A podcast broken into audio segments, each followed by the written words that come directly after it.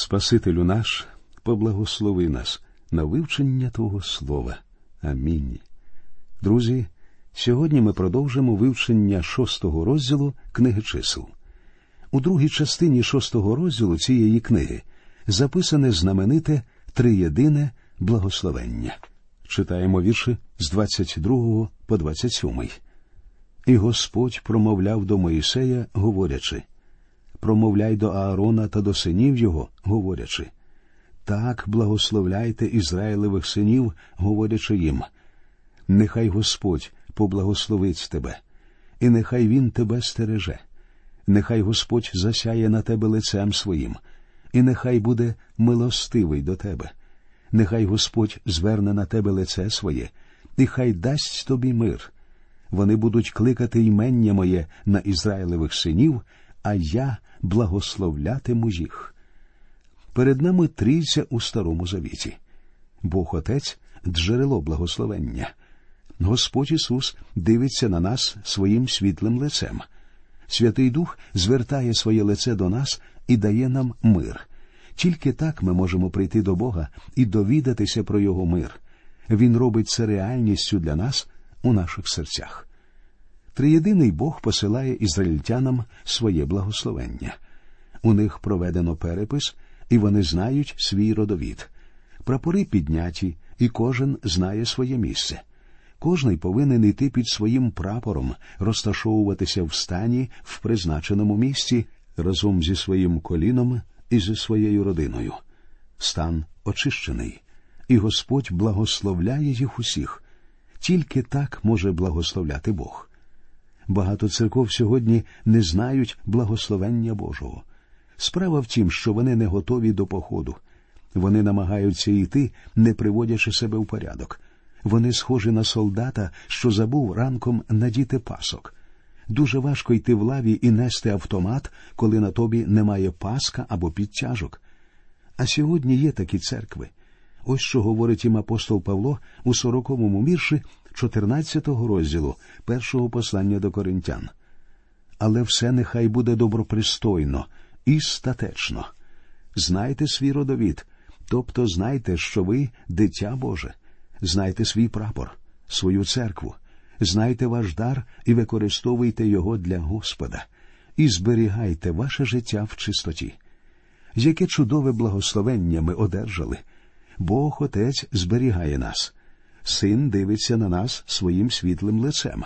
Святий Дух дає нам мир. Переходимо тепер до вивчення сьомого розділу книги чисел, який присвячено пожертвам начальників. Перед нами ще один чудовий розділ. Він другий за довжиною у всій Біблії. Самий довгий розділ це 118-й псалом, що цілком присвячений Слову Божому. У ньому 176 віршів а у сьомому розділі книги чисел 89 віршів. І знаєте, про що в них йдеться? Про пожертви начальників. Дається перелік усіх пожертв, і цей розділ досить одноманітний, безперервні повторення. Перелічуються всі начальники і що кожен з них приніс. У цьому, однак, міститься для нас дуже важливий урок. Давайте прочитаємо перший та другий вірші і вірші з 11 по 17. І сталося того дня, коли Мойсей закінчив ставити скинію і помазав її, і посвятив її та всі речі її, і жертівника та всі речі його, і помазав їх та посвятив їх, то поприносили Ізраїлеві начальники, голови домів своїх батьків, вони начальники племен, вони ті, що стояли над переліком. А Господь промовляв до Моїсея по одному начальнику на день нехай приносять своє приношення на понову жертівника. І був той, хто першого дня приніс своє приношення.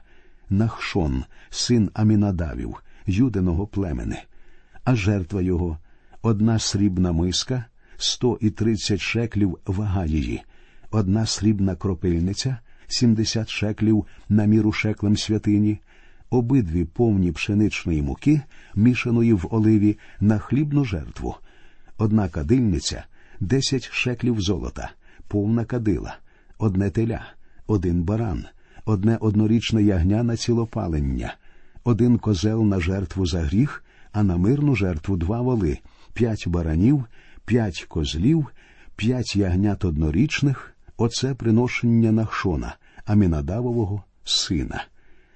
Ви знаєте, хто такий цей Нахшон? Я не знаю. Про нього відомо лише те, що він приніс всі ці пожертви. Але Бог знав його і записав усі його приношення. Вам цікавий перелік його пожертв. Мені він нагадує прискурант товарів у магазині дрібнооптової торгівлі. Потім приходить наступний начальник. Читаємо 18-й вірш. Другого дня приніс Натанаїл, син Цуарів, начальник із Сахарів. І знаєте, що він приніс? Абсолютно те ж саме. Невже не можна було в Біблії просто поставити прочерк замість усього цього довгого переліку? Невже не міг Дух Божий просто сказати, що пожертви повторилися? Ні. Дух Божий дуже докладно записав все, що кожен з них пожертвував. Кожний записаний по імені, і, як мені відомо, нічого більше для Господа вони за своє життя не зробили. Весь розділ присвячено переліченню всіх начальників і їхніх пожертв.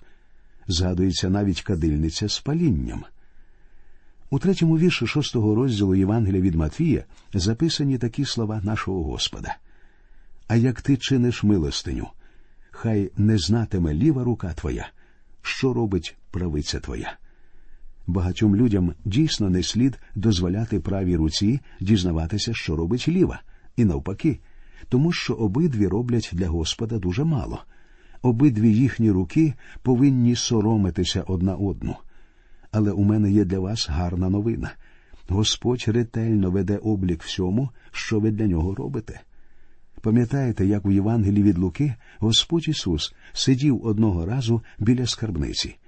Він що, підглядав, що люди туди кладуть? Що йому там було потрібно? Ісус Христос, Господь слави і Господь храму. Він дивиться, як люди жертвують. Багаті приносили багаті пожертви. Він запам'ятовував їх. Потім прийшла одна вдова і принесла дві лепти. У такому багатому і розкішному храмі дві її лепти були просто ніщо. Але Ісус думав по іншому. Вдова віддала все, що в неї було, і для Ісуса це була найбільша жертва. Будьте впевнені, що запис про неї дотепер зберігається на небесах. Ісус точно знає, що ви віддаєте йому, а що залишаєте собі. Господь веде найдокладніший облік усім пожитуванням. Це чудовий розділ. У ньому 89 віршів. Нічого більш скучного я в своєму житті не читав. Але я впевнений, що Господь все ще читає його. Він відкриває свої записи і говорить подивімося, що ж пожертвував нам ось цей начальник. Друзі мої, все, що ви коли-небудь зробили для Бога, записано, і за все вас чекає нагорода. А про свої пожертви потрібно говорити відкрито, тому що вони важливі для Бога.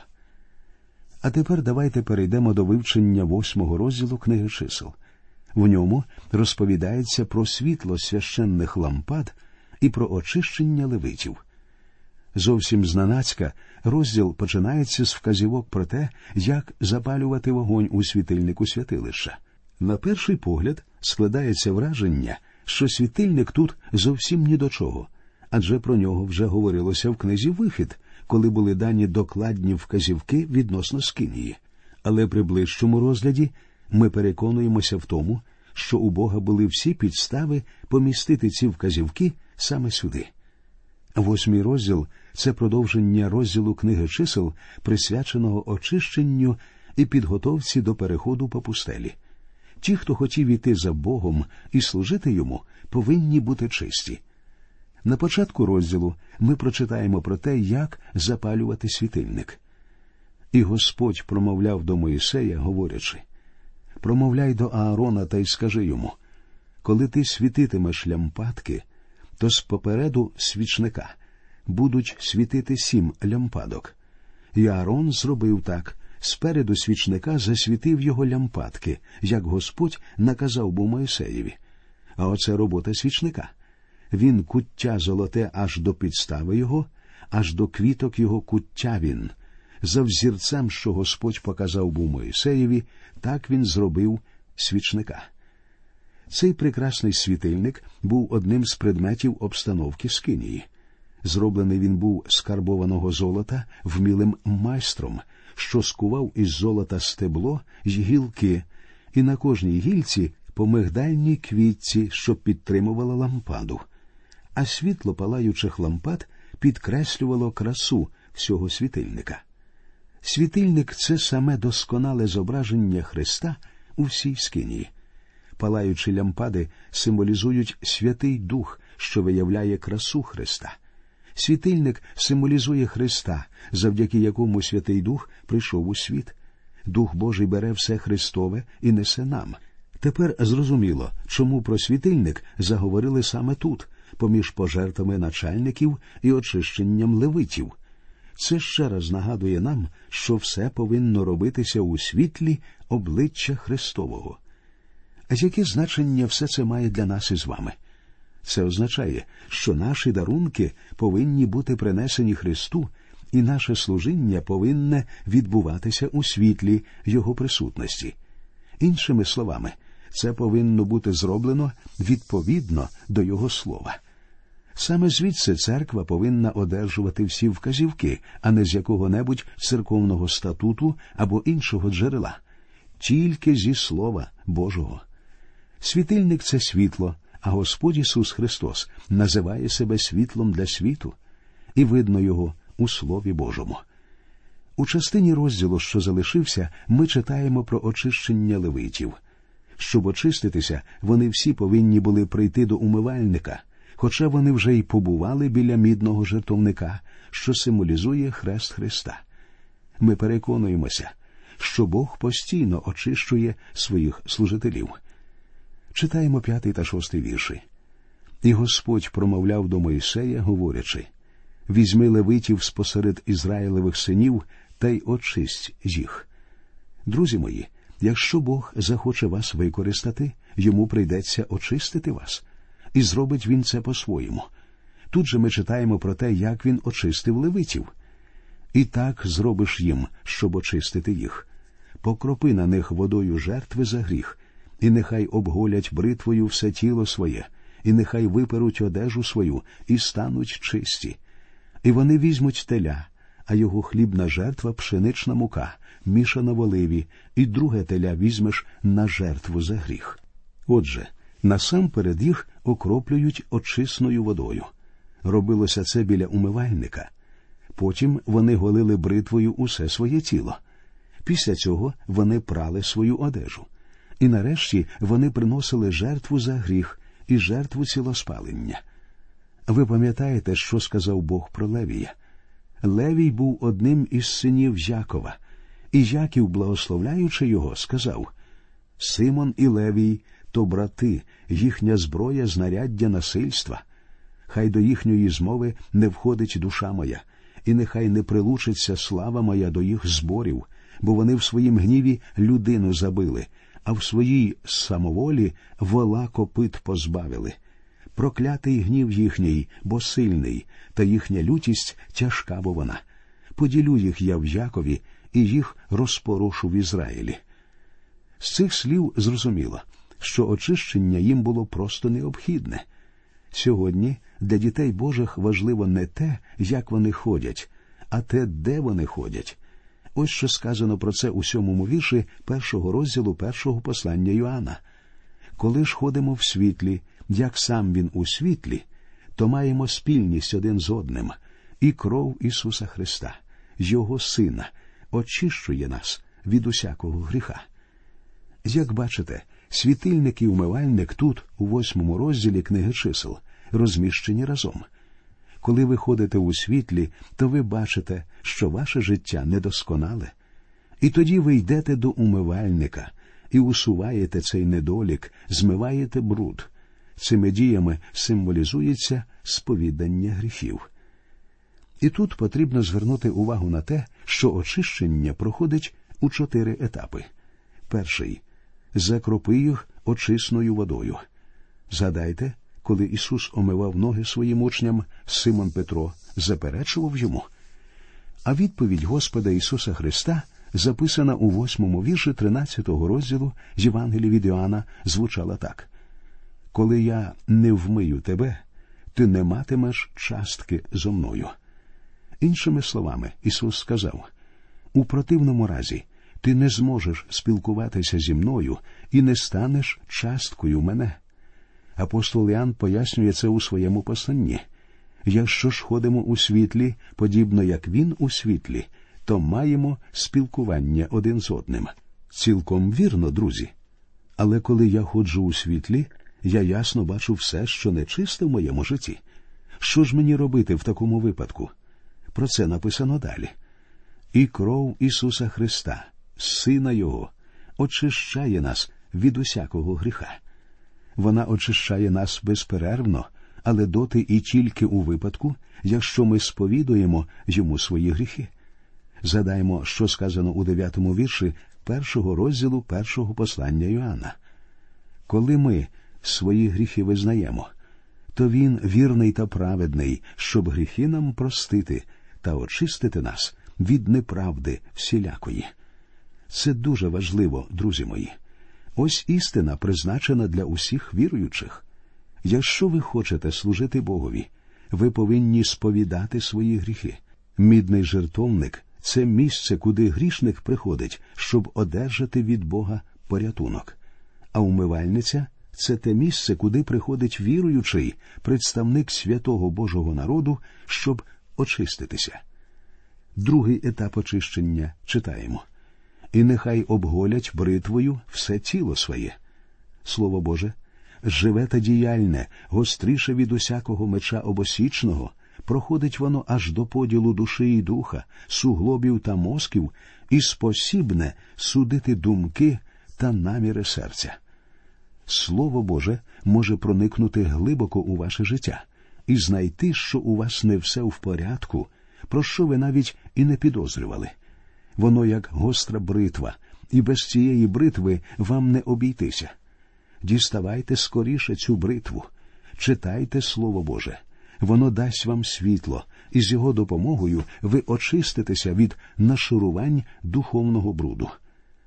Третій етап очищення нехай виперуть одежу свою.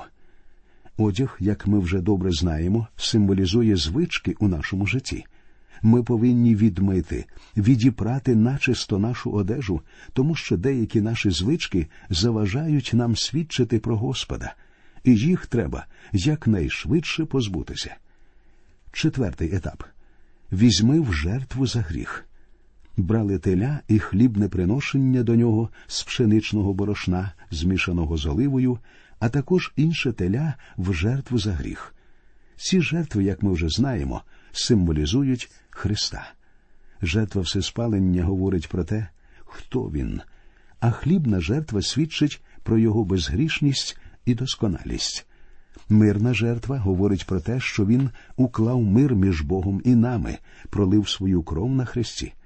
А жертва за гріх свідчить про те, що він зробив для нас. Іншими словами, всі ці жертви роблять очищення.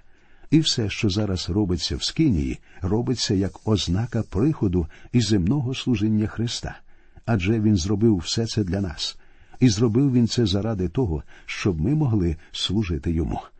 Читаємо далі.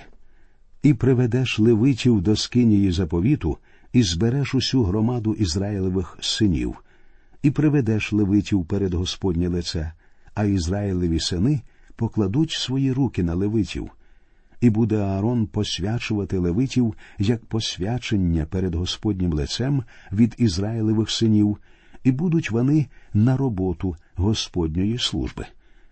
Давайте тепер розберемося в тім, що прочитали. Ви можете співати соло у церковному хорі, ви можете проповідувати, ви можете викладати в недільній школі, можете обіймати посаду в церкві, але нічого у вас не вийде доти, доки ви не станете ходити у світлі Слова Божого, доки ви не звернетеся до Христа за очищенням. Ви повинні побачити себе у світлі Слова Божого. Тільки тоді ви зрозумієте, що ви ще недостойні служити йому. І тільки коли ви сповідаєте йому свої гріхи, він простить вас і очистить вас. Це як гостра бритва, що збриє з вас все, що вам шкодить. Вам потрібно уважно стежити за своїми звичками, якщо ви хочете, щоб вас використовував Бог.